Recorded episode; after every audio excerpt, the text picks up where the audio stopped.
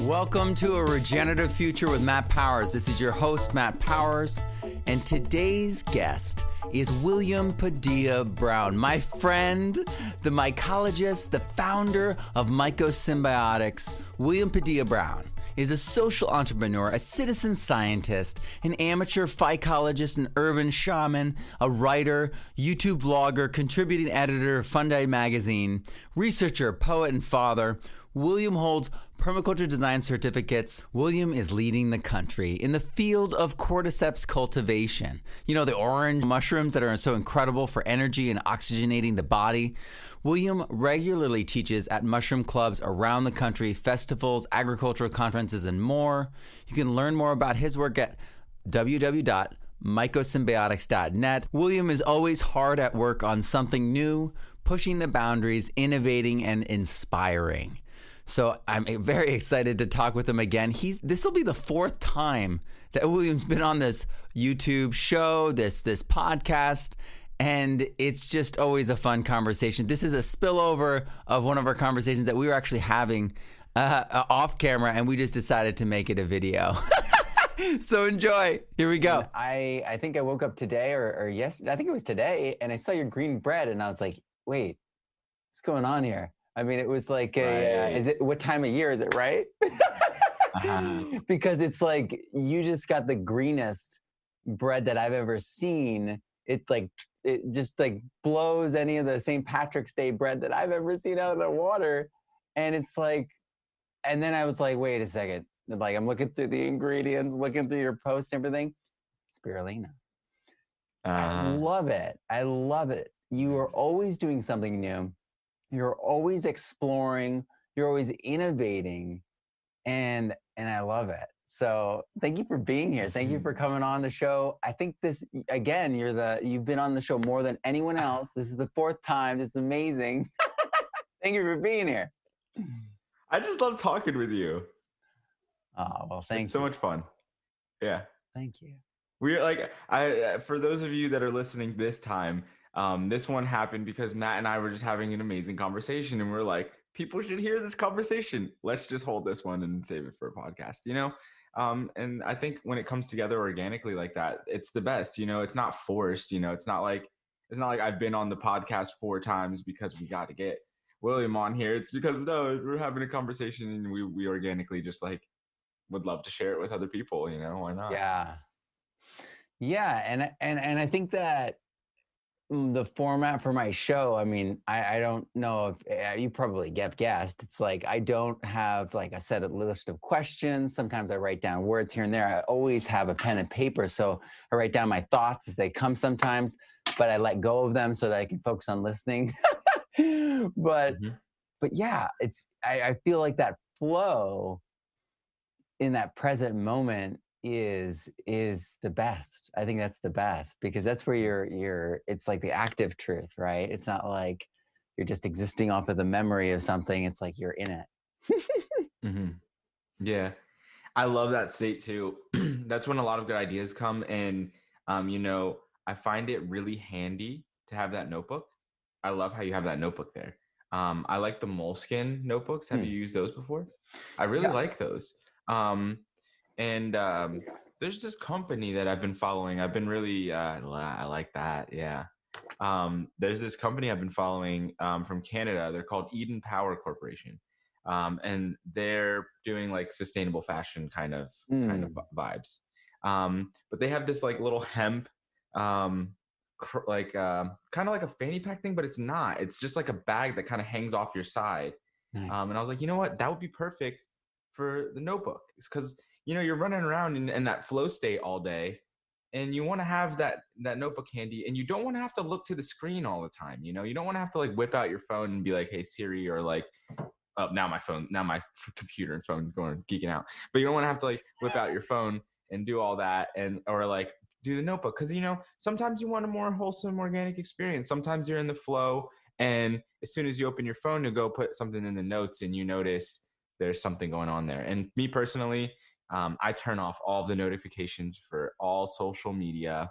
Um, the only notifications I even really get um, is for this really cool app uh, called Clubhouse, which you know, um, there's it's just a bunch of really interesting creators on there um, um, talking and having conversations. You know, um, I, I, think it's it's invite only. I don't know if it's like a secret thing or not, um, but I guess I'll leave it at that. And those that need to get in there will get in there.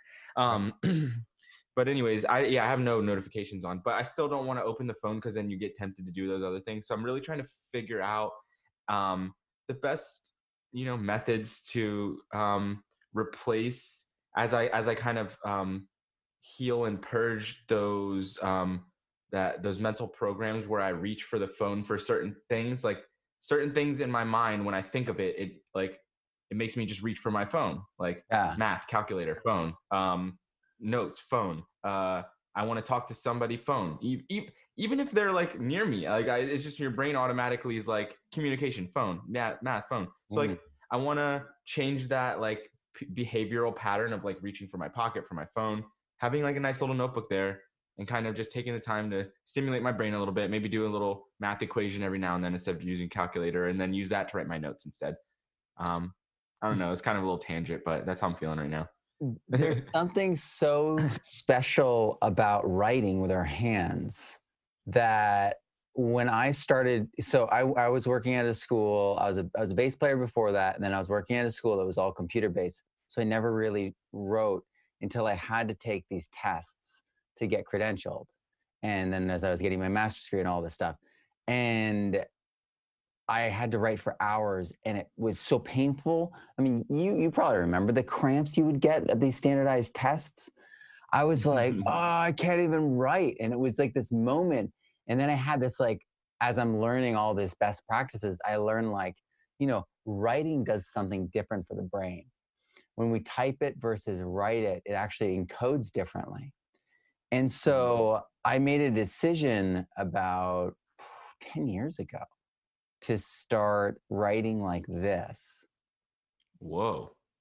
Because I wanted to A, access that part, but B, rewrite it and create an mm-hmm. entirely new pathway. Just like people start brushing with their left hand, I was yeah. like, I'm going to rewrite the pathway in my brain for writing. And because it's so powerful, it's so fundamental, it's already mm-hmm. coded so deeply but then if I go over here and fresh code it, you know what I mean? I'll be able to have this translation because translation happens all the time in the mind. And so mm-hmm. that was a shift there. Mm-hmm. And and then I started yeah. writing, and then I started writing nonstop, and it was like I got re in touch.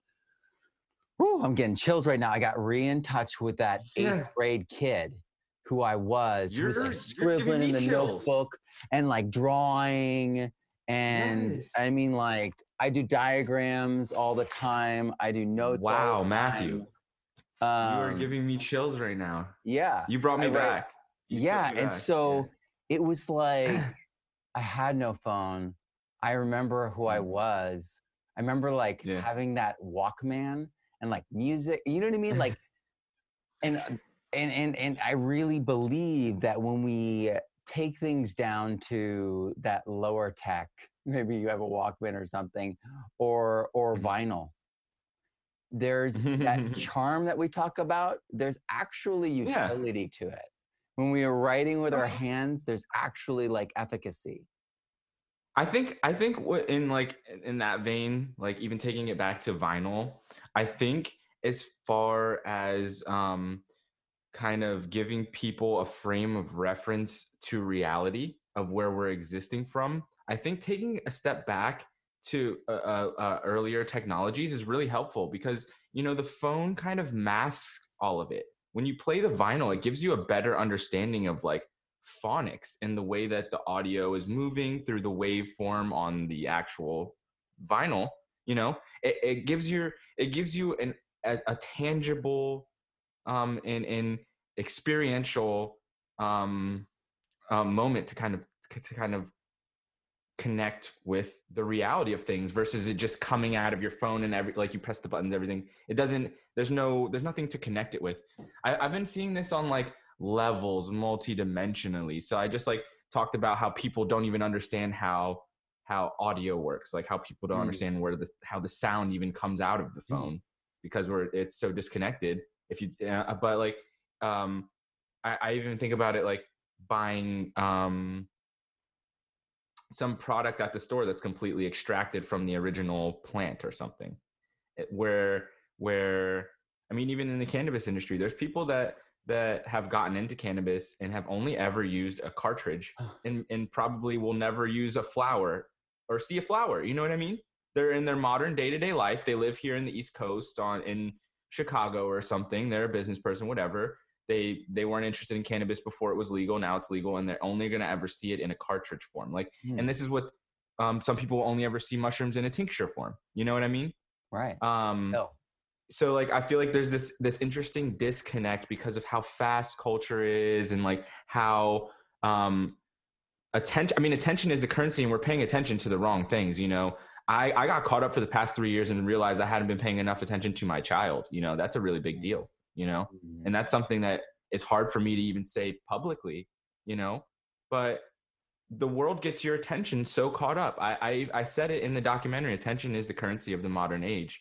And and um taking the time to actually pay attention first to what we're putting into us i think is really really important. Then all those other things are like really cool little neat things to pay attention to that kind of expand your consciousness outside of your immediate understanding really I think that um, it happens as a as a product of the process of taking responsibility and partnering and doing some of the work.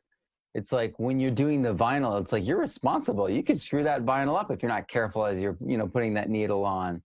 And mm-hmm. and then it's like, well, you got to make sure the settings are right, and you know what I mean. And there's like, a, there's Do you mind a, if I interrupt you before I yeah. lose this idea? I, I don't I don't want to I don't want to interrupt too much, but I had this idea that was really yeah, precious. Yeah. I wanted to kind of um, my friend, my best friend James, um, mm. he didn't have a, a, case on his phone for a long time. Mm. Um, and we were enjoying a nice day the other day when it was snowing, uh, hanging out and just, you know, enjoying a, a, beautiful day uh, here at the house and observing the way that the that this weather pattern interacted with the landscape. Um, and I was thinking, I was like, we're worried about putting these phones these cases on our phone and this is where our attention's at because like on our day to day this is something that's expensive and we don't want to break it. It's going to cost us money. Um, but then i was thinking about putting my jacket on to go outside into the cold and like like thinking about how i protect my body like how much investment do i protect my body as a case instead of on my phone? And then i started thinking about what oils am i using to protect my brain like I was like, I'm like, I'm thinking about protecting my phone. When was the last time I thought about protecting my skin and my brain? Like, you know what I mean? Like our attention's just in the wrong places. And and I'm just keep noticing it in my own experience. So like I've been like, I don't know, I've just been refocusing and centering myself. So this is why I wanted to have this conversation with you. I feel like I've just like wasn't paying attention to myself, therefore not paying attention to anything else that even really matters. Um, and this mm. is a, hmm. just a pattern of of a really bad issue that's in the United States more so than a lot of places I've seen, a lot more so in Western culture. And it was really beautiful for Western culture to be able to have the escape to Eastern culture during the kind of um, renaissance of the Silk Road, Hash Road in the in the um, 60s and the in the 70s. It was beautiful for the Western culture to be able to have that relief in the East to find solace and connection to self. But now what we're seeing in the East is a lot of these cultures have been perverted by the Western cultures and are seeking the ideologies of a Western culture. Um, mm-hmm. So I, I, think it's really, really um, sad because at the end of the day, what the what the Western culture does and its prevails and its conquests and its kingdoms and and its capitalism, at the end of the day, um, it really di- diverts attention away from from self. And when I, when the attention's diverted away from self, and you're not paying attention to yourself, then you're not paying attention to your surroundings. Um, mm. And this is where we have a lot of the issues. And I think I think this is at the end of the day the root of permaculture um, because when I took when I started thinking about zoning and I took zone zero very seriously to the zone zero is myself, my true entity of my being in my head, my mental state, everything. That's when permaculture really, really started to click. And I started to see permaculture as like socio political permaculture from the mental state of of operating through um, systems because we're operating through social systems we're operating through mental systems you know i had to heal my body physically but i also had to heal my mind. Like i had to heal my body from mcdonald's but i had to heal my mind from nickelodeon. You know what i mean? You know?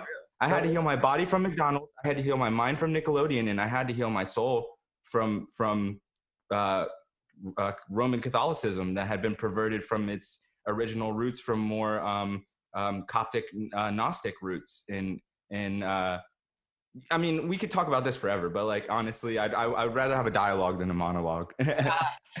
but I I think so many people are in the same position. I think that there is a natural response in the face of something like COVID and the economic collapse um, to be either focused on survival and so you're focused on you know getting money or or moving your house or finding a new job or you know what I mean? You're so you're you're focused on that, and then and then certain relationships slide, or then you start disconnecting because you feel mm-hmm. like you mm-hmm. can't do anything. And I think so many mm-hmm. people now are at the end of that process where they're like, you know what?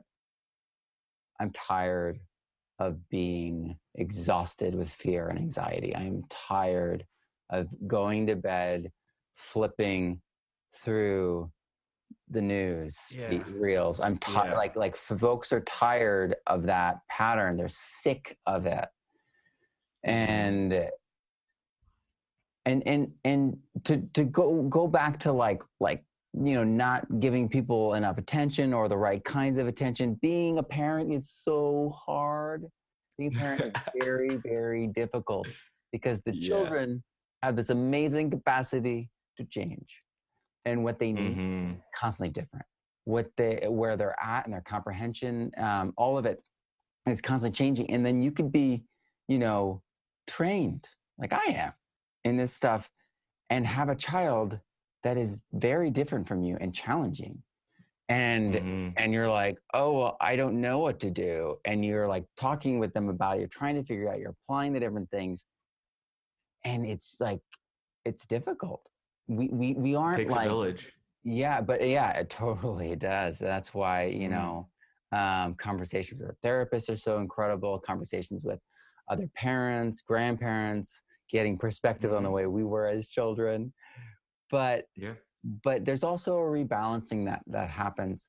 And right now, you know, I mean, I have two sons, and uh, one needed a lot of attention two years ago he was having a crisis and it's like a lot of 12 year old boys you know have these things. Mm-hmm. And and he found the solution and it was music.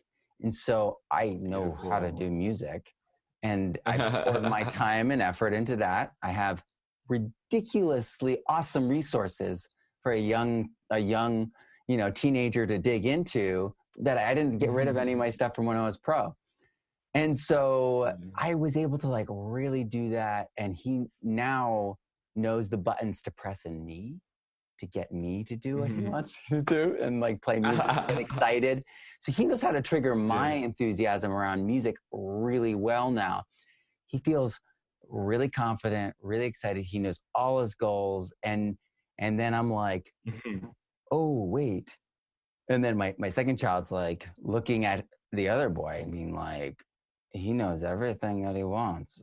What am I supposed to do? You know what I mean? And it was like, yeah. And it and, and but that's exactly what he's supposed to be doing in that time frame. Yeah. And our job yeah. isn't to give him the answers; it's to give him the support to find those answers. And some people's paths mm-hmm. are long and and circuitous. And so I just mm-hmm. want to like give you some peace on that because it is very difficult to balance the relationships of a family.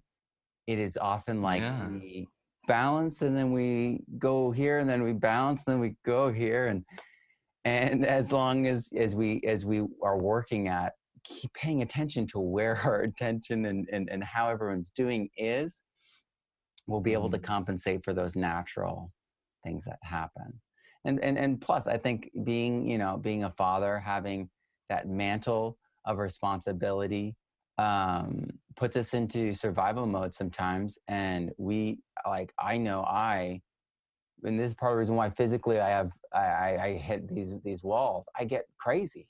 You know, I I, I see it as like yeah. a sport. I, am like an Olympic sport. I wake up at 4 a.m. I'm working out. I'm doing meditation. I'm like drinking like all these different like uh, adaptogenic herbs, elixirs, like pull-ups and everything.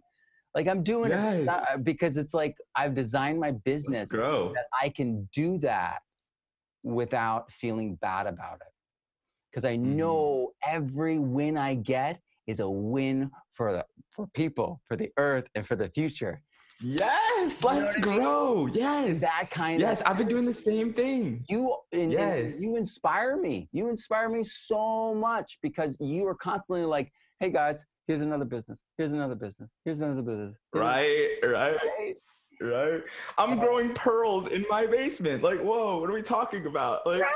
you know what I mean? Like, I was like, I got this pearl necklace. I got this pearl necklace. I was like, I had I had a really hard time, right? Like I'm gonna just be flat out open with you guys. Like I got in trouble for being a young brown male in the wrong part of Georgia with something I shouldn't have had in my car. And it's something that a lot of us have because my generation grew up in a time and and where a lot of places you go it's allowed. You know, cannabis is allowed in a lot of the country. One out of 3 people in the United States lives in a place where cannabis is allowed. And as a young person growing up with those freedoms and that understanding, I didn't realize how dangerous it can be in some parts of our country to be uh, to be utilizing this substance. So I got in trouble and had to deal with um, the state of Georgia for three years, which was very very depressing, you know, and like coming out of it, incredibly transformative, like incredibly transformative.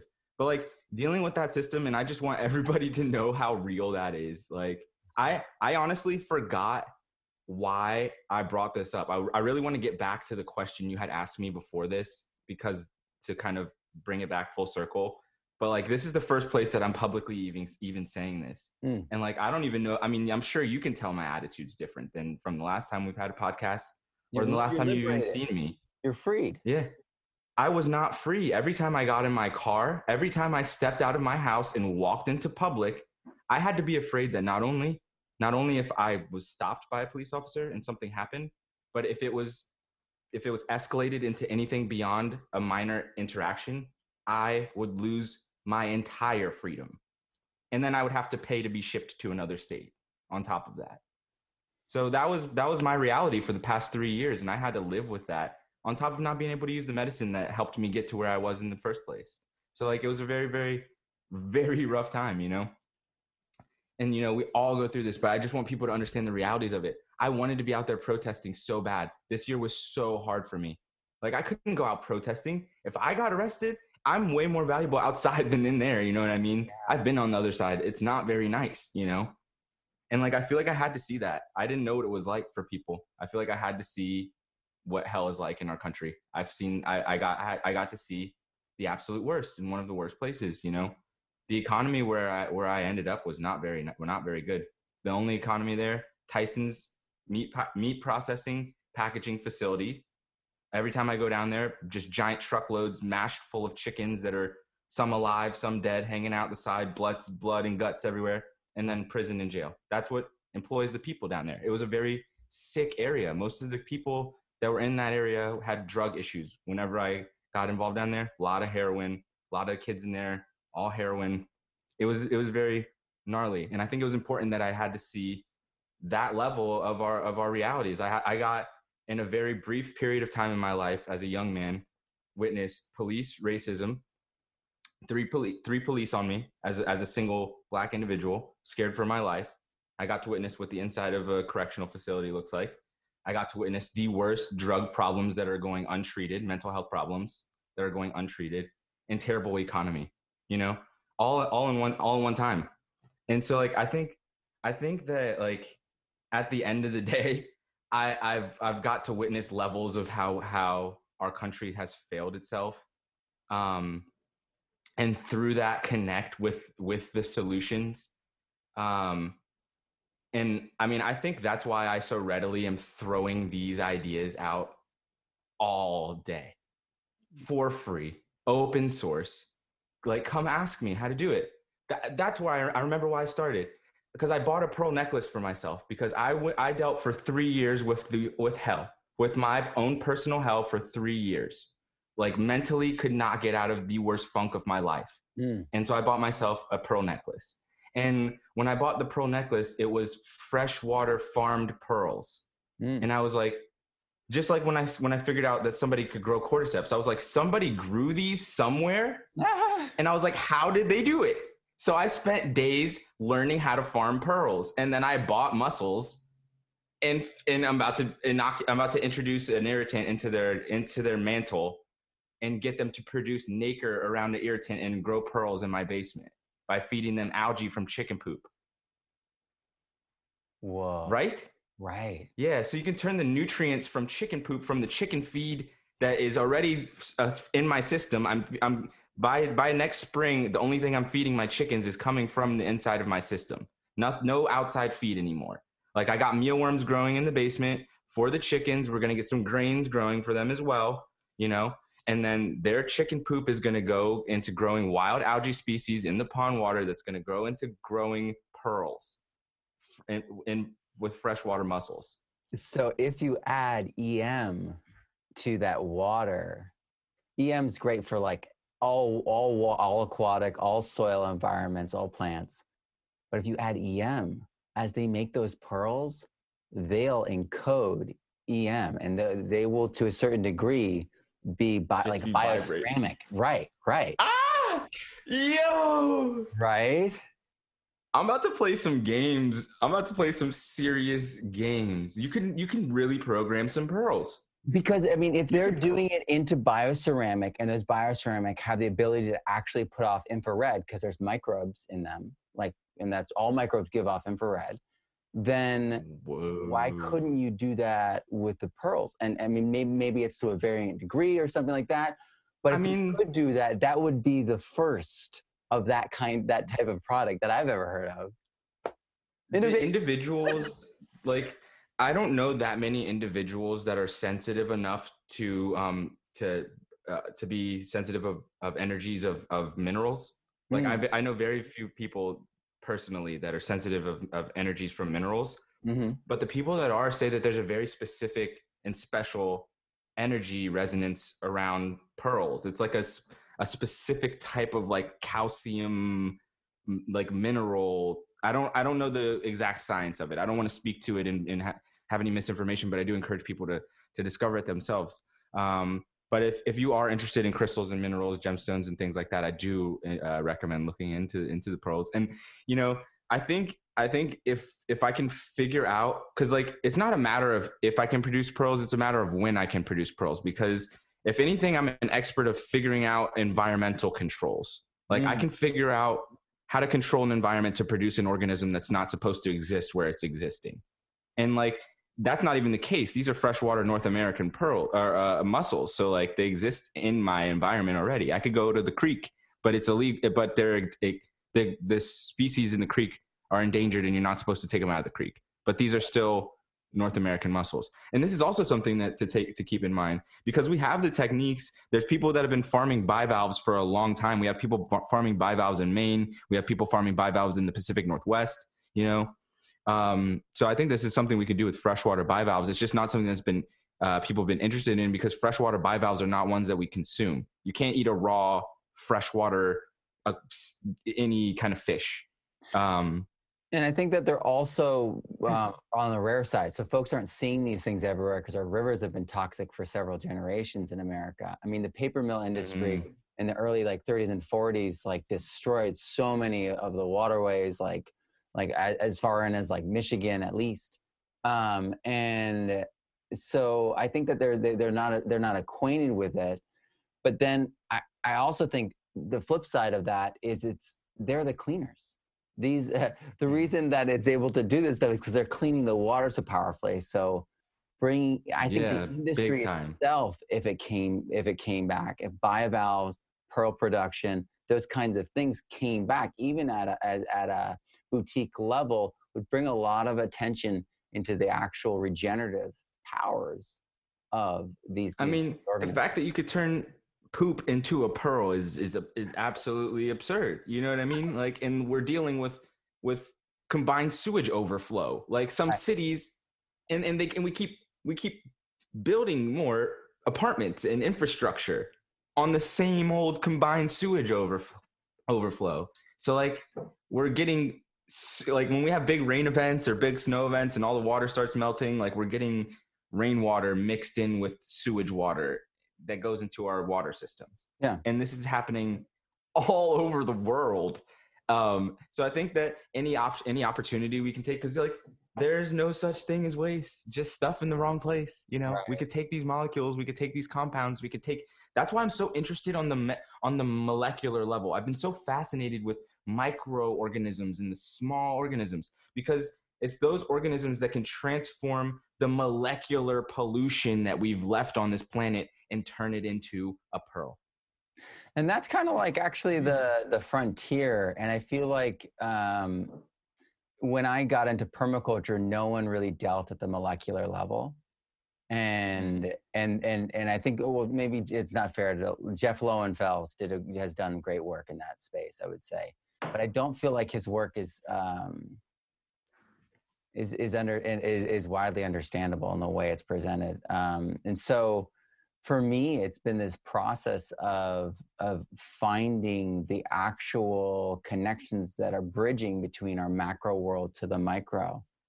And mm-hmm. and once you understand it's like the molecular side it's like mechanical it's like oh it takes I mean, it's, four molecules of water to every molecule of nitrate and it's like that's yeah. the law like there's nothing you can do about that. And it's like Bro. once you get to there, it's like, oh snap. It's the building blocks. It's the right? Legos. Yeah. And then and then and then when you realize like all these different pollutants, you know, um, have these very specific conditions where they were initially like allowed to do all this stuff.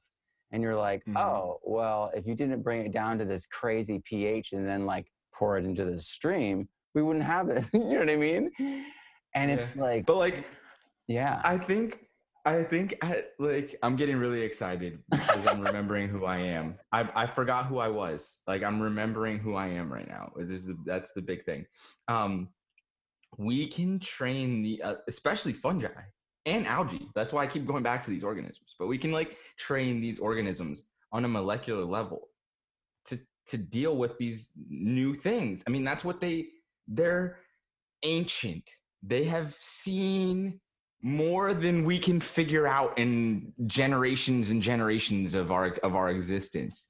They know how to figure out how to deal with these kinds of things. Like yeah. and and we don't even have to genetically engineer them to do that. We just have to like expose expose them to the environments long enough. And like that's one of the things that's special with microorganisms is because on our scale of life in our 100 years of lifespan give or take let's say six or 80 years of lifespan um the time frame of a fungal life or a, or an algal life just is like absurd. Some of these things just live for a day you know what i mean?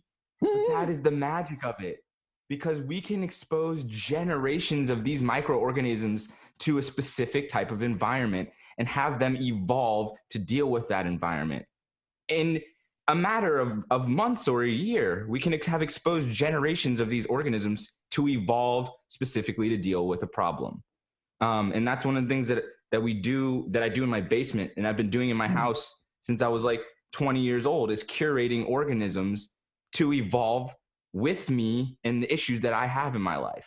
And I think this is something that we need in our communities really are individuals that are working with these organisms and it has to be like it has to be like levels to it. There needs to be multidimensional permaculture. We need people acting on all levels from like I've been trying to just I've been just been trying to show people that permaculture exists multidimensionally. Really is what is because like I didn't care about it before. I wasn't even on social media until like until I realized that like yo I need to like show people what I'm doing. You know, because like by the time I got on social media, I already was like into the algae and into the insects and into mm-hmm. like all those things. I was figuring it out on my own. I was bliss mode, you know, like I had like Leo's mom like was very caring relationship. It was one of the most like in my life, like through my own family, like Leo's mom was one of the most caring relationships I ever had in my life, which even brought me to the point where I filled where I had enough attention given to me that I could expand my mind in those ways. So that's how I figured all that stuff out. And I didn't care about being on social media. I was so healthy. I was eating the purest foods. Like I was making raps about how like I was coating my proteins with the most noble of compounds. Like I was freestyling. I was working at a hydroponic store. I have freestyles on my YouTube from back then. Like I was recording these videos. I put them on later because I didn't care about being on the internet. I I uh, recorded a freestyle that said, um, I, consuming noble compounds to synthesize my proteins and expanding my consciousness so that I can see multidimensionally. Like I was really like, I was beyond communication with people that were caught up in a in a day to day. I live one 80 year lifespan type of view of reality. Like I was viewing organisms' lifespans and cultural like knowledge uh, over millennia transferred through DNA and genetic expression and like in dance and the way that our bodies move and the way that our bodies can move. Like I was learning stories that my ancestors coded into my genetics. Mm. Like there was nobody I could talk to about that. I didn't care about being on my phone, but I realized that we got to the point when I was about to have my son that it was very important that I cared about the community around me, mm. that I really gave that energy back and started doing that on a big on a big level because there's a lot of people that really need to get their heads together you know that really need to have some attention given to them. And let's let's figure out the best way that I that we can do this you know? If i can channel enough energy and make myself healthy enough that i can go pat some other people on the back you know what i mean? Give them a little bit of that energy lift them up show them how to be proud of themselves you know what i mean? Give yeah. them something good to eat.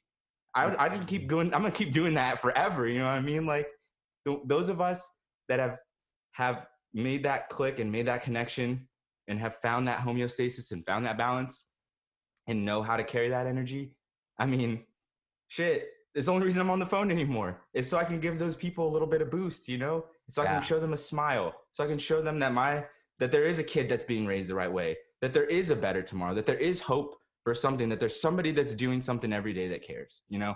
Only reason i'm on there because that shit's toxic. For me I deal with toxicity for you guys that are listening to this right now. you know? Ooh, it's so real. and I feel like that's the core reason why I do what I do too. Is I was a high school teacher and I'm always thinking about my students. I mean, they're 24, 25, 26, 27 year old range now. Kind of crazy to think about, but I mm-hmm. That's how old I am. yeah.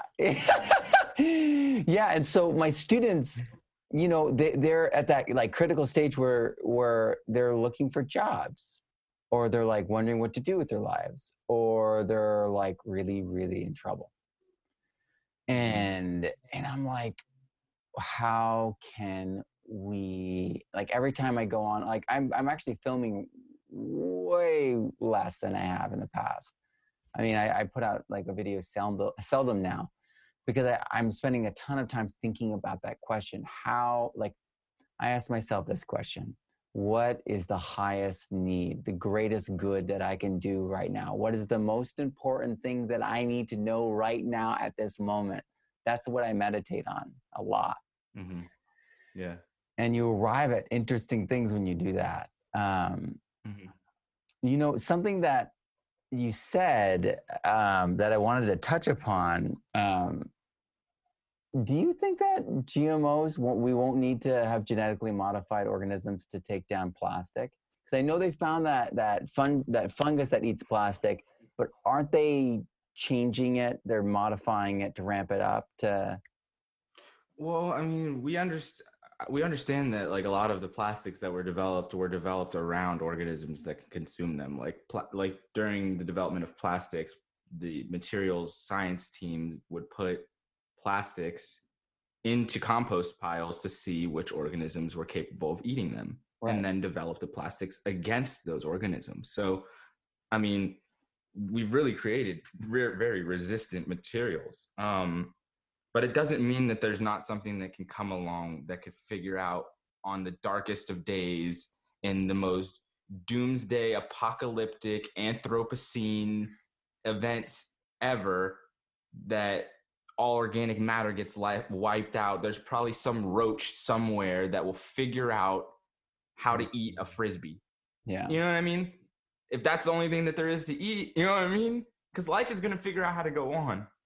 And and we just need to figure out how to make that happen. Like and like it could be done with genetic modification. And a lot of people have moral obligations with genetic mo- modification.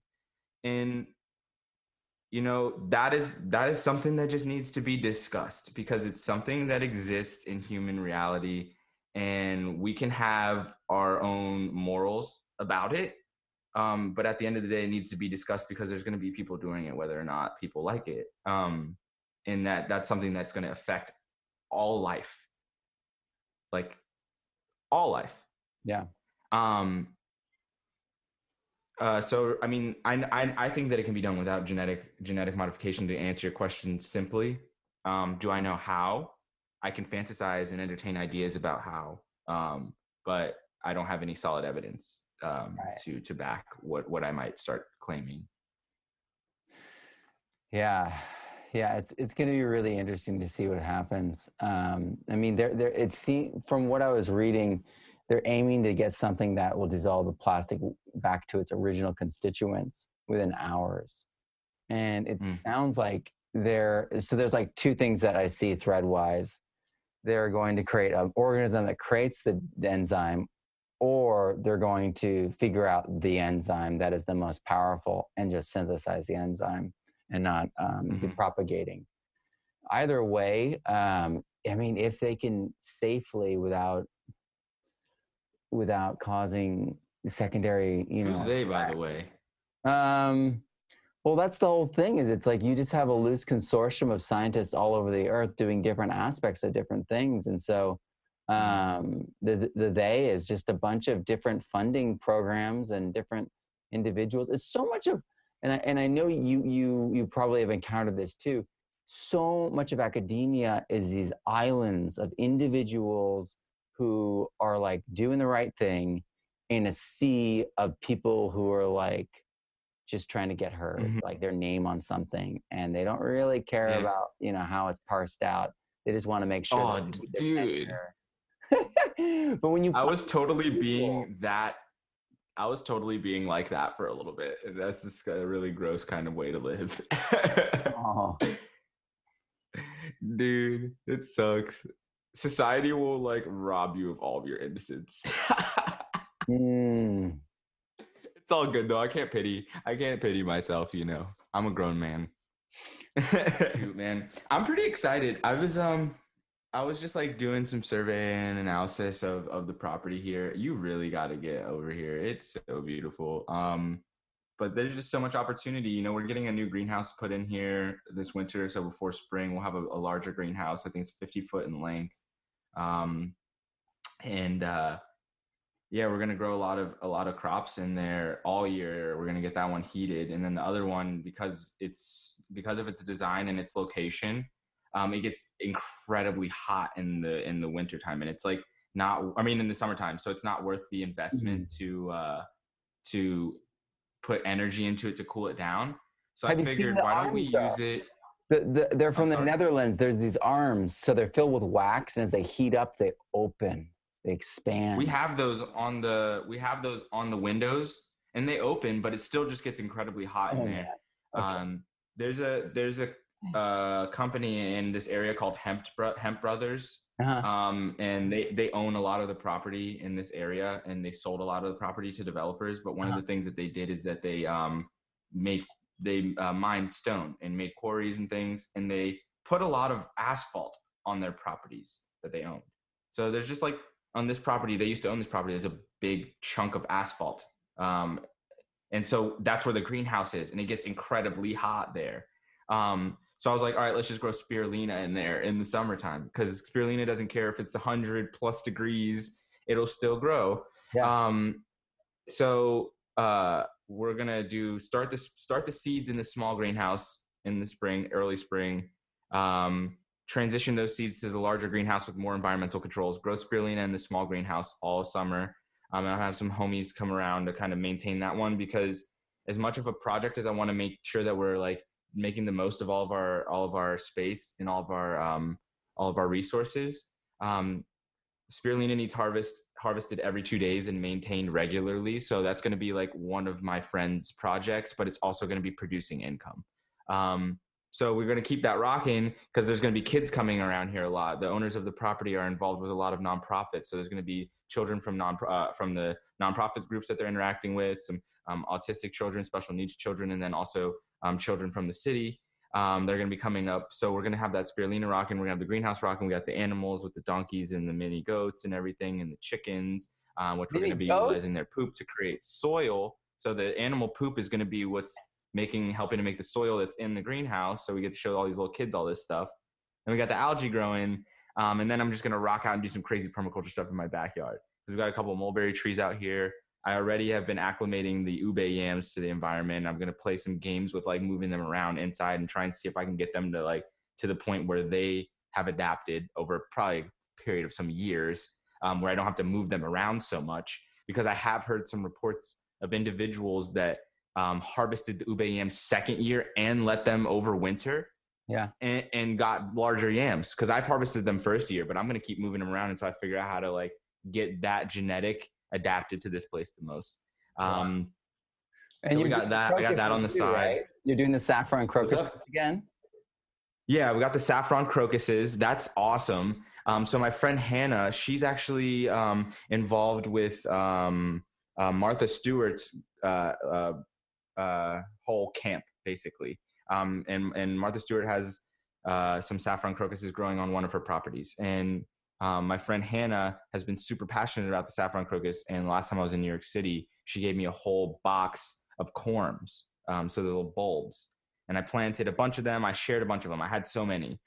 Um, and this was like in like the worst part of my depression like right before the dark of like the light of uh, that i've been experiencing again in the beauty and, and the splendor and and all that um, so i was like in a really bad place. I was like i don't know if i'm going to keep these saffrons alive. And so i started trying to give them away. But um but the saffrons literally bloomed right as as this new chapter of my life bloomed. So it was really really beautiful to be in there in this very like transcendental state where I've I've been reintroduced to like Delta Nine after three three years, mm. uh, and you know, be harvesting these again with the little things, the stigma of this this beautiful little flower, and then the smell. Like you'd open the greenhouse door, and then the smell would just like like this light, like very floral, sharp perfume, like mixed with like a wet, like slightly drying grass, slightly drying grass, like like smacks you in the face when you open when you open the door, and it, wow. it just so amazing. And like now we now I have that saffron, which almost like has like a like a sweet, like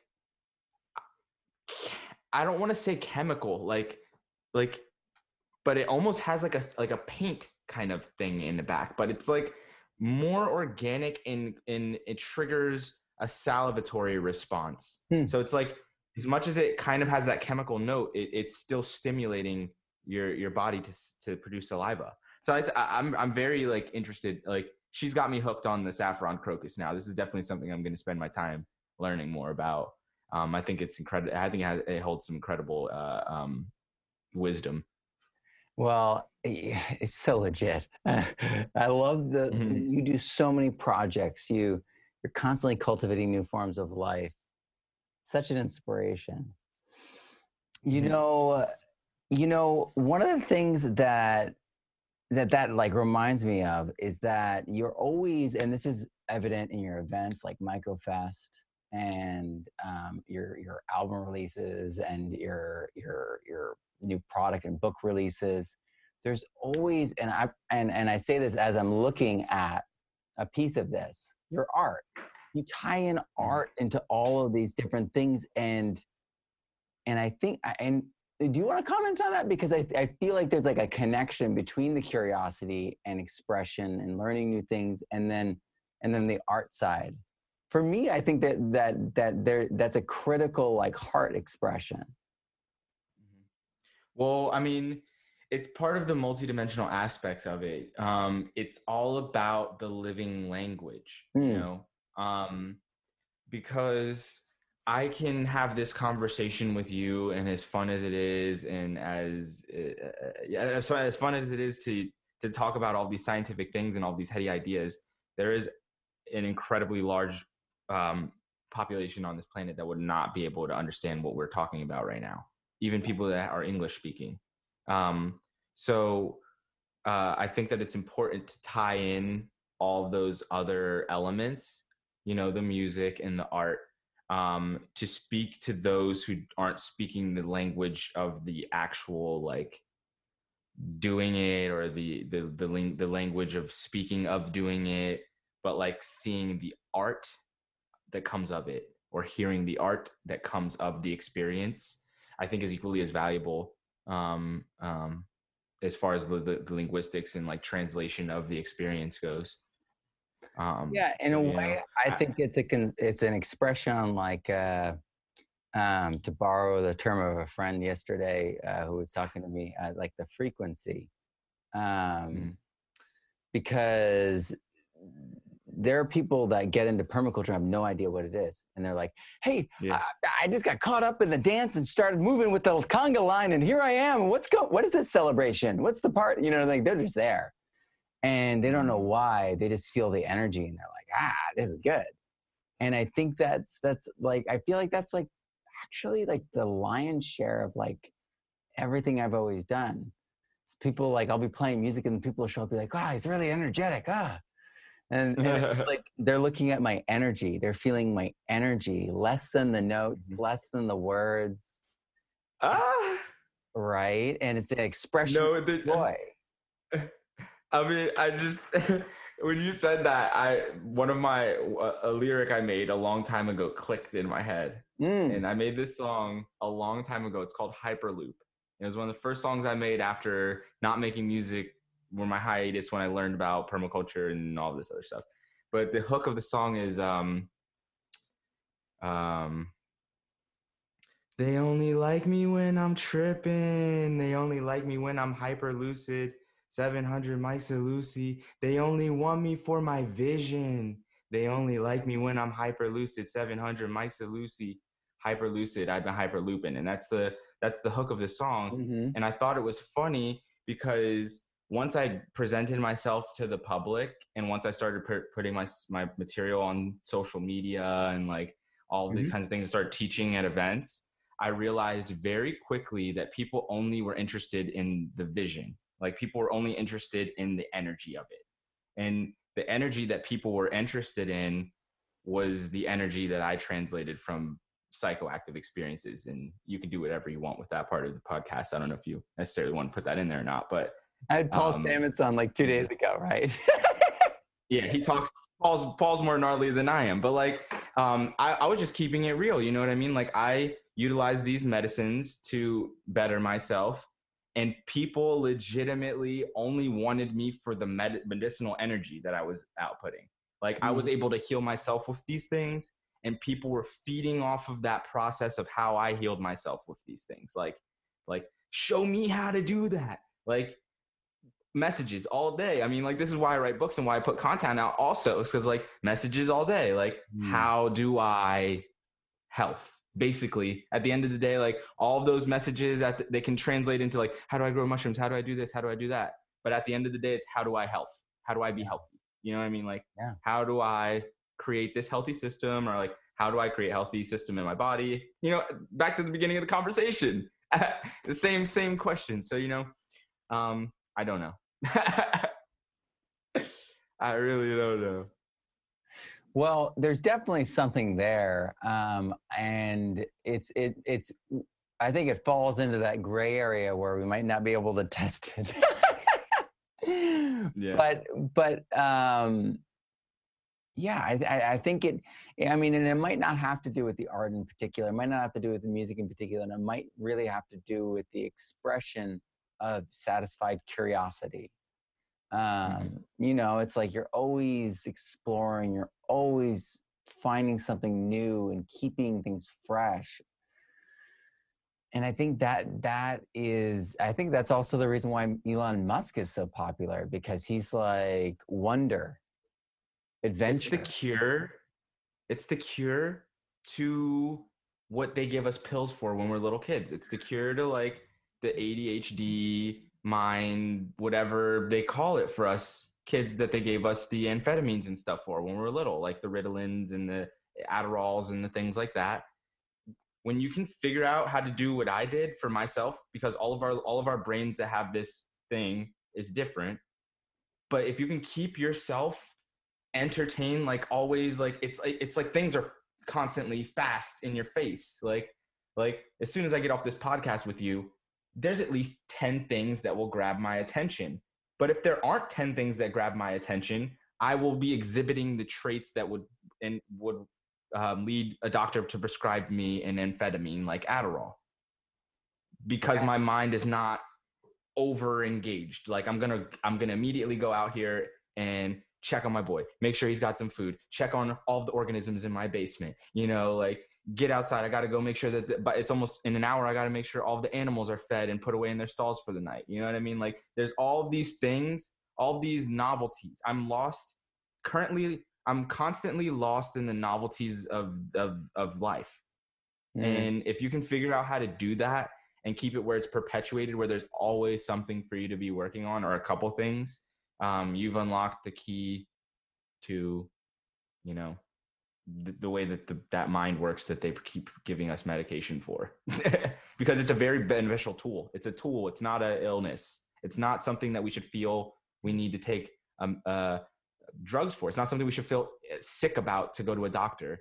It's it's a very beautiful tool the way our minds work when we can have the ability to focus and, and hone in on so many things. Um so yeah.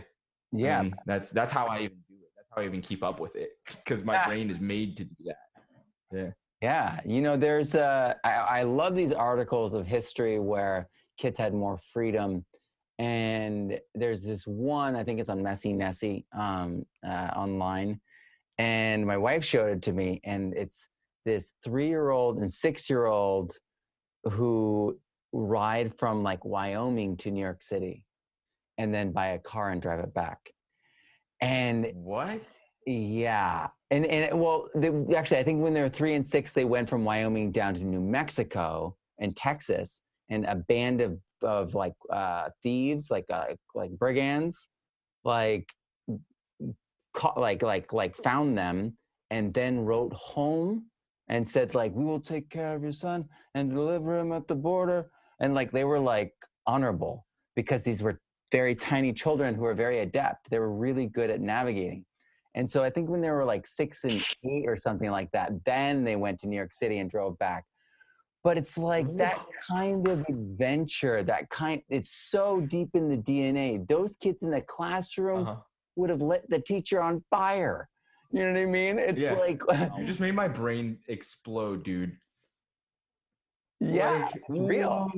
That's why kids can't remember their childhood. I was just having this conversation with somebody very close to me, like mm. that had a very monotonous life. Like every day they went to school, every day they went home, watched TV, every day they went to mm. school, every day they went home, watched TV, and they couldn't remember their childhood. And I was like, dang, when I was when I was your age, I was in Paris with my grandfather getting drunk on accident on apple cider because we didn't know their cultural like their culture would just serve alcohol to children. Like when I was your age, I was flying across the Atlantic Ocean by myself. You know what I mean? Like I was I was flying and taking trains by myself since I was five years old. You know what I mean? Like life has always wow. been not only a constant venture, but I also had to be the one looking out for myself, which I think is very important because like in America we have we have uh, a culturally accepted prolonged adolescence, mm. like where you've just accepted that kids are gonna act like people are gonna act like kids into their tw- like into their 20s like you know what i mean? Like whenever like for the for most of human existence uh, that recorded human history that we have accessible to us um, readily humans lifespan was probably like 30 or 40 years you know what i mean so by the time you're 20 you better be an adult you know what i mean like right. this is the first time in history that we're we have this prolonged adolescence you know what i mean yeah. and it's just accepted and i think it's a lot of it is because kids aren't put in any position where they have to take responsibility for themselves until one day when when we've decided as a society just one day everything changes and you're now entirely responsible for yourself all at once depending on your parents, if your parents have a better safety net for you or not, you know what I mean? But like for the most part, you're 18, you're responsible for yourself now. Here's the world, you know? Like here's cigarettes, you can go join the military, you can go shoot somebody, you can go look at naked people, whatever. I don't know, like whatever the world has said, you know, like yeah. That's so wild. I think that's wild. Thinking about that memory thing, that's what happened to me in sixth grade. I realized that because every single day was choreographed and predictable, my whole life kind of like accordioned into one day, and it was mm-hmm. awful. It was an awful realization. It was like a me. It was a palpable loss of time to me, and I was like, yeah. Mm. and like as a sixth grader, that's like not good to be thinking like that. And then yeah. my son, my oldest son has this seamless memory. And so we unschooled him and I started taking him with me to like events, um, just him and I traveling all over the West Coast at age eight and to like scientific, like he went to permaculture voices too with me age eight. Um, and before that we went to things yeah. as a family, but he has a perfect memory. And what's so uh-huh. incredible uh-huh. is he grew up on this land with both great grandparents and, and both grandparents. And mm-hmm. so mm-hmm. his memory is going to have so much richness, so much connection, so much of that love that we're given in early childhood so freely by so many people. It's a crime to have it mm-hmm. erased by monotony. Yes. And, and and and for him, he remembers it all. I mean, Leo's still young, but like Leo's still significantly younger. But like, I mean, I see it already. Like, he'll be bringing up stuff, and I'm like, dude, how do you remember that? Like, yeah, I barely remembered it till you said something. Well, what I realized actually about early, early childhood when I started studying the brain is that they remember everything emotionally. So they may not remember shapes and places from when they're like their eyes are developing still and sight is sharpening and differentiation between that shape and that shape and, and me, you know, are all developing. They remember emotionally what happens. Yeah. So, so yeah, yeah, it's it's it's pretty wild uh memory. Um and I think that to you know i think that like the, the whole idea that we store these things in our body that we store these we don't store these things we don't have memories in our brain i think is so fascinating right? I mean you've heard this right? That like they don't they can't find memories in the brain. They can find thoughts I... find like you know what i mean? Like things are stimulated they can find what's going on in your, when you're thinking them but there's no like a place where they're like let's stimulate this and he's like and you're like mommy and they're like back in childhood. That doesn't exist and so it's very strange when we talk about memory um, to me. Yeah.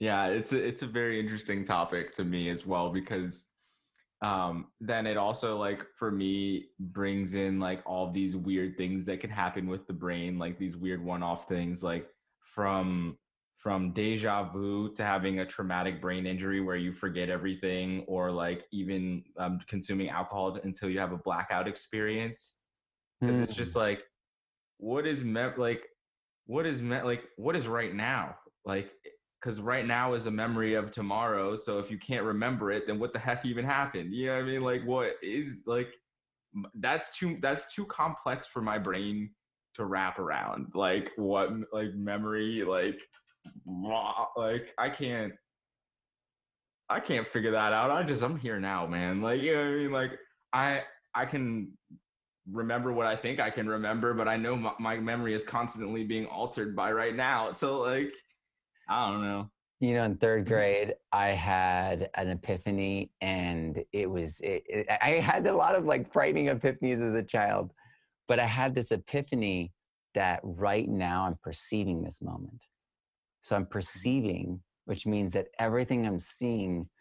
Okay, don't get freaked out. Okay, everything I'm seeing is actually the past because my eyes perceive it and my brain processes it and then my brain like tells me and shows me what i saw. And so there's this like multiple process and i'm always in reaction. It's like the guitar signal right? You're strumming the guitar and then that signal travels through the wire to the amp mm-hmm. travels through the amp and then through the cone and it's like what just happened? It's like if that's perception, then I'm always then all perception, even the present, is the past. And that mm-hmm. freaked me out. And it actually turned all my memories black and white for a day. And I thought I had doomed my memory. I thought it had ruined my memory. It was the worst day of my life as a third as a grader. I think I think honestly, I mean at the end of the day, it's just like uh I think it's I think it's funny to like poke at it and entertain that idea, but like honestly, I think it's um recorded and documented in our genetics. Like I feel like that's like the constant like epigenetic flow. Every day is recorded mm. through our sensory perception in our existence so that our next offspring is coded with the experience of right now um, so that they're better suited to deal with the environment that they're existing in. Like I've had some serious like I've had some like I don't some I know that some of the some of the language that we use as far as like new age ideals, like a new age um, lifestyles, is like doesn't make any sense to other people. Like I know if I said some of this to my my parent, my dad, or something, he would like, "You're just a crazy hippie." Like it would not make any sense to him. But like, um, like past life and like ancestral trauma, like healing mm. yourself of like ancestral trauma that is a serious genetic thing. Like, yeah. I realized when I started doing my own ancestral trauma healing that a couple generations ago, my ancestors were afraid of white people. Like they had a fear response to Caucasian people. And I note I didn't notice until I started doing ancestral healing that I have a specific response around Caucasian people to protect myself based off of an epigenetic coding that happened not that long ago in my ancestral DNA. And it, it was meant to protect me. I was born with it. Like, we don't just, we're not just born when our parents conceive us and we come out of our mother. Like, we are alive through our ancestors. We are the information and the culmination of all of those experiences until we exist.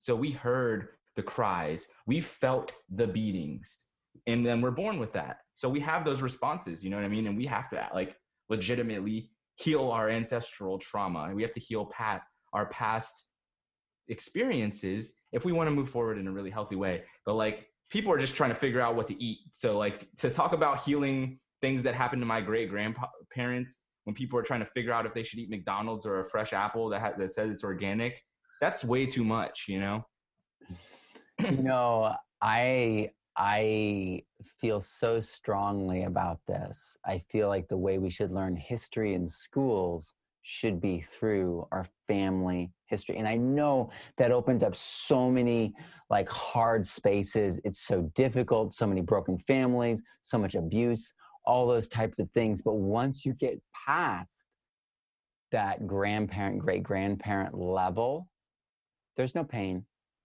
you're not like, oh, this great great grandparent of mine was a bad dude, a really bad guy. Yeah. That doesn't like like hurt me. That makes me think like, hmm, maybe I need to like think about that and examine myself and make sure I'm cleansed of all of that, right? Mm-hmm. mm-hmm. But what we also have the opportunity, and this is the most important thing I think for kids, is to find an ancestral hero someone who they know was a good person, someone who they know yeah. stood up for the right thing. And and mm-hmm. you, every family line has them. There is no family line without heroes, people whose love carried on that bloodline, who sacrificed, who made sure that we got to be here today. And I think mm-hmm. coming from that space, I think we can heal a lot of that trauma because it's the same space you know and and uh, we we can be inspired on such a deep level uh, paul talked about how um, we need to paul stamets talked about how we need to um, save our fathers we need to go on such a deep heroic quest that we become the ancestral father and i think mm-hmm. that that's that's in so many ways um, like I resonate with that. I, I, I have this great great I have this I have a great grandfather who was a gardener who grew up on a reservation where his dad was renting land to farm on a reservation in Nebraska it might be the same exact area where Sean Sherman's family was, the the author of the Sioux Chef, and and, and friend Mm. of mine, and he's also speaking with us at our future, and Nice. and I feel like like when I learned this, I like felt like this tug on like who I am, and it's like you are in the right place. You, like it's like bringing honor to those ancestral heroes, um, I, and I and and I think that you know a lot of people like like resonate with that with indigenous, and I think that when we look back at European history, there's an erasure. There is a, an indigenous past. It is like super super th- slim because there were oral Mhm. traditions and everyone's Yeah. houses and roads are built on top of them Yeah. you know and the romans destroyed and the roman catholic church destroyed so much but we are all we are all so blessed with a past that that that, that, that is littered with people who did the right thing who were sacrificed uh, who sacrificed for the good and who lived regeneratively and who thought about us in this day and this time without knowing what it would be like, but knowing that they were pushing ahead for us. So I think that if we learned history that way, there would be this this upwelling of cultural celebration that would just come out of it without even trying. We would suddenly be uplifting these heroes that no one had ever heard of and suddenly we'll have more Martin Luther Kings and we'll have Mm. more Gandhis because there are people in small towns who have done huge things and never get Yeah. never get written about. And so Oh, yeah. yeah. I love that. Oh, yeah, there's so much value in that. Um, and you know, something I wanted to talk about is the overlap because you seamlessly do this. And I, I brought this up with Michael Fest, and, and this is the real reason why I started our future and and and and you and and, and so many of your peers have inspired me and encouraged me uh, and helped me make that possible is that overlap between curiosity art passion and then money making products services and even marketing and it's that that overlap that so many people fail to make and they do marketing and it's like they're getting your, their teeth pulled with no anesthetic. And you know what i mean? They're suffering mm-hmm. they're hating half the process of what they're doing. They're like i know i'm doing the right thing but why does it feel so awful? And i think you have found that path. I think and and maybe that was always the way it was always the way you are but maybe people can follow it. But what do you think about that You know, I mean, it's a tough path, and it'll take a lot more people like ourselves um, walking that path, um, crossing that creek, and creating a bridge that makes it makes it easier for other people. Because like right now, it's not always easy. Like the life that we come from, and the life that we expect, and like be able to have financial security, and like um, uh, and all the things that come with that, and all the benefits of working a regular job, and like all those kinds of things. Those are all really good things, you know, um, that I don't have, you know. I walk an uncomfortable road. You know, it might be fun. It, it might be the beautiful life that I want to live. Um, but for, for most people, it's, it's entirely um, unreasonable with their current uh, understanding of, of reality and what they, and what they want out of the world. But um, with enough people like ourselves existing in this space, um, it makes it a whole lot easier for other people where it doesn't have to be uncomfortable like it is for me right now Hmm. um, because if I had a community of people that were walking a similar path to me, because I don't want anybody walking the same path as me. I just want us all walking the path towards a better tomorrow. But Mm. once people start walking that path towards a better tomorrow together, um, it just becomes way easier. Like I don't have to be uncomfortable. Like I'm trying to live outside of a broken system. That's why it's uncomfortable for me. I'm trying to create something where it doesn't exist. That's why it's uncomfortable for me. So Yeah. when more people are trying to create that something, then it's easier, you know? So that's what we're trying to work for we're and work towards. And that's why I'm on the internet and that's why I make events for people to come to. yeah And yeah that's why you're making our future. Yeah, I think people are hungry for it. I think people realize Mhm. it's like we're not gonna get there unless we like get together and like start rocking back and forth and get this thing to swing. because um it's like there's dead weight you know what i mean it's like there's dead weight and like it, it's hard to move where we're at right now Mhm. uh, i think i think you hit the nail on the head uh, i i don't have health insurance. I've got a family. I've got a wife who's you know over half dozen times had cancer. So it's frightening you know to not have health insurance. But i can tell you when i do have health insurance the kind of shenanigans that they pull is so stressful and i actually i think they cost you way more money. Um Mhm. they, they always try to do these things and and and and and i end up paying like so much money when when when all things are done and said. Like they they they'll cover something and then they'll turn their back on me and or they'll turn their back on their their, their word and and then i'll have to pay for it like six months later. And meanwhile they're like 900 2000 dollar bills and it's like it's like this is how you guys roll. You roll like hard and it's like Yeah.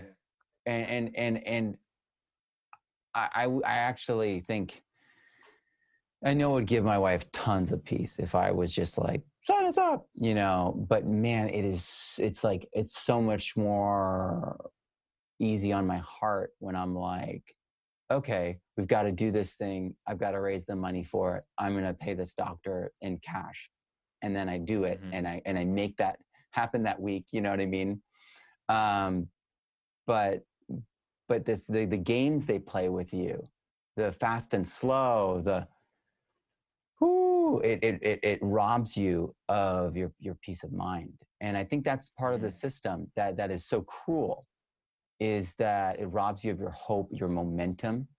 And um, and that's why you know being out here where it's uncomfortable by choice like i'm here because i because I, I know i can get stronger because i know i can swim past this this you know dangerous snake island that everyone you know i- is, trying to make a living on where they're getting bit by poisonous snakes you know maybe not the best metaphor but like but i I- i know that i i'm going to get past their their their bear traps and i'm going to get into pristine native native land and i'm going to be able to learn from those ecosystems and grow and and, and see the actual. Like that's the thing is i know i'm going to be able to make a living. I'm going to be able to do these things because i see the growth I, I see all the pieces um, it's happening right before my eyes. Uh, i'm getting out of debt. I'm doing all the things that like you know i've dreamed of and meditated on. Hell yeah. but it's hard. I mean it's like james you go slow up that hill or you know or down that hill you know what i mean like and and, and where's your helmet you know because it's like yeah. we don't have health insurance. You know what I mean? And he's like on the roof clearing the gutters, and I'm like saying prayers, you know, that that everything is gonna be fine. He's gonna be fine. You know what I mean? And it's like this is also the kid that's jumped off of a roof and literally absorbed the impact with his legs. And people saw and Jeez. went, oh, and he was like, what? And I had to explain to him that that's physically impossible for most people. And for me, I would be like back uh, having to get more knee surgery or something. And like I, I got knee surgery when I was 15, so it wasn't recent or anything. But like, Yeah. he, I, I, we're so blessed. He is built like some like Olympian child. um, but but yeah, it is frightening. It is stressful. It is hard. And I'm I'm just getting to the point now where I can see the pathway out. And that that is the that is like the, it's it's the greatest relief. I mean like i can see now how we're going to do this. And part and, and in creating our future was like a huge part of that. It's like yeah i know how it's going to get done for me. I know how it's going to get done for everyone. We're going to get this done. We're going to launch this economy. We're going to pull people out of this degenerative economy and we're going to get people translating Let's you know, their dollar to you know because that's the thing is it's like you invest ten dollars and let's say you make five times the amount of money that you put in. It's like okay and then you put that five times in and then you do that again and you know, it's suddenly you you you have this exponential growth pattern that if you can create your lifestyle to like hitch on the side of it and not eat the whole thing you can ride it like a rocket out of your situation and I think many people are in situations. I think that is the norm. I think it is the norm to be in debt. It is the norm to um, struggle and and uh, to question. It's like, should I eat well, or or like you know go into more debt? Should I go to this doctor? Get sicker? Should like we have all these like hard, brutal choices, and um, I see a day very soon where we could all pull out of that. Um, yeah, yeah, me too. Yeah, and and and and once I mean it's and it could be just as simple as like the fact that everyone starts buying Williams, you know, cordyceps, and then suddenly William has like suddenly a free hand, and he's like, oh well, I'm going to take on ten interns, and suddenly those mm-hmm. ten interns like make it so that he really has a free hand, and he's like, you know what? I'm going to actually launch these 10 products. And these 10 hobbies become 10 new businesses. It's, let's grow. You know, right? That's, that's been the mission. That's been the mission since the beginning. You know, I mean, like that, like I just fell off for a minute, you know, we're making it happen. We got, I got like a whole plethora of, of projects in the basement right now. You know, James is on board. He's helping me every Monday and Tuesday right now, you know, um, we're rocking out slowly and slowly and surely. Everybody has their interest, you know my friend Mike is interested in botany. He's going to come help me a couple days a week with the greenhouse. Like we're going to find somebody that's interested in algae maybe and get somebody to do a spirulina thing because that's what I've yet to find. But um, there's people that all comes out of the nooks and crevices, you know, that are more specialized in things that I'm interested in, you know, and yeah. and I have been lucky enough to be able to pl- provide a platform where not only they can do those things that we share passions about, um, but they can do it and then show it to hundreds of thousands of people on the internet if they want to because like that exists you know? I don't know what to do with that every day you know? I try and do the best with it every day. It's definitely like like for me as we've mentioned multiple times throughout this call i could give or take the internet. I'd rather have my peace and like stay away from the toxicity of it.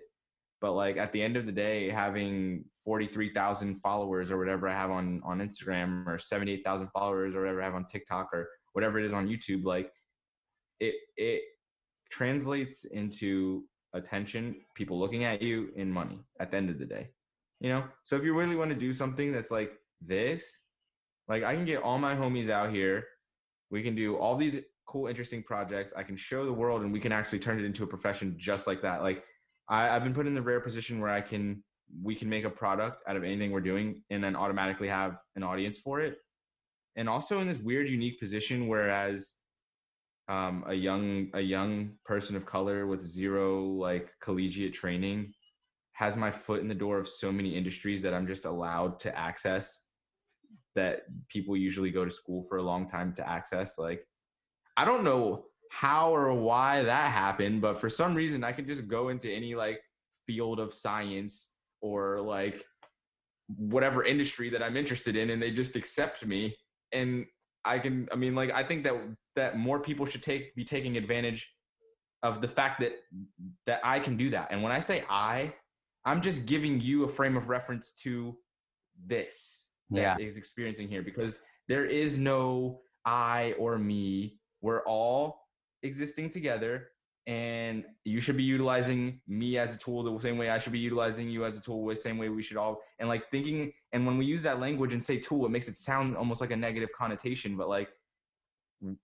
like you're like my right arm Matt. Like you know what I mean? Like there's no exist there's no separation between us. Like you you Matthew are the function of you Matthew and without us being separate. Uh, if I can I don't know the best way to explain that. So like you doing whatever it is that you can do in our relationship and our interaction is like I can relate that to the function of me using my right arm to pick up a, a pen because there's no there's nothing disconnecting us. So the fact that I'm capable of doing something that you're not capable of doing, we're supposed to use each other to do those things that we can't because I'm the part of you that can do that and you're the part of me that can do that thing that you know what I mean? I don't know. I'm, I'm, getting too tripped out.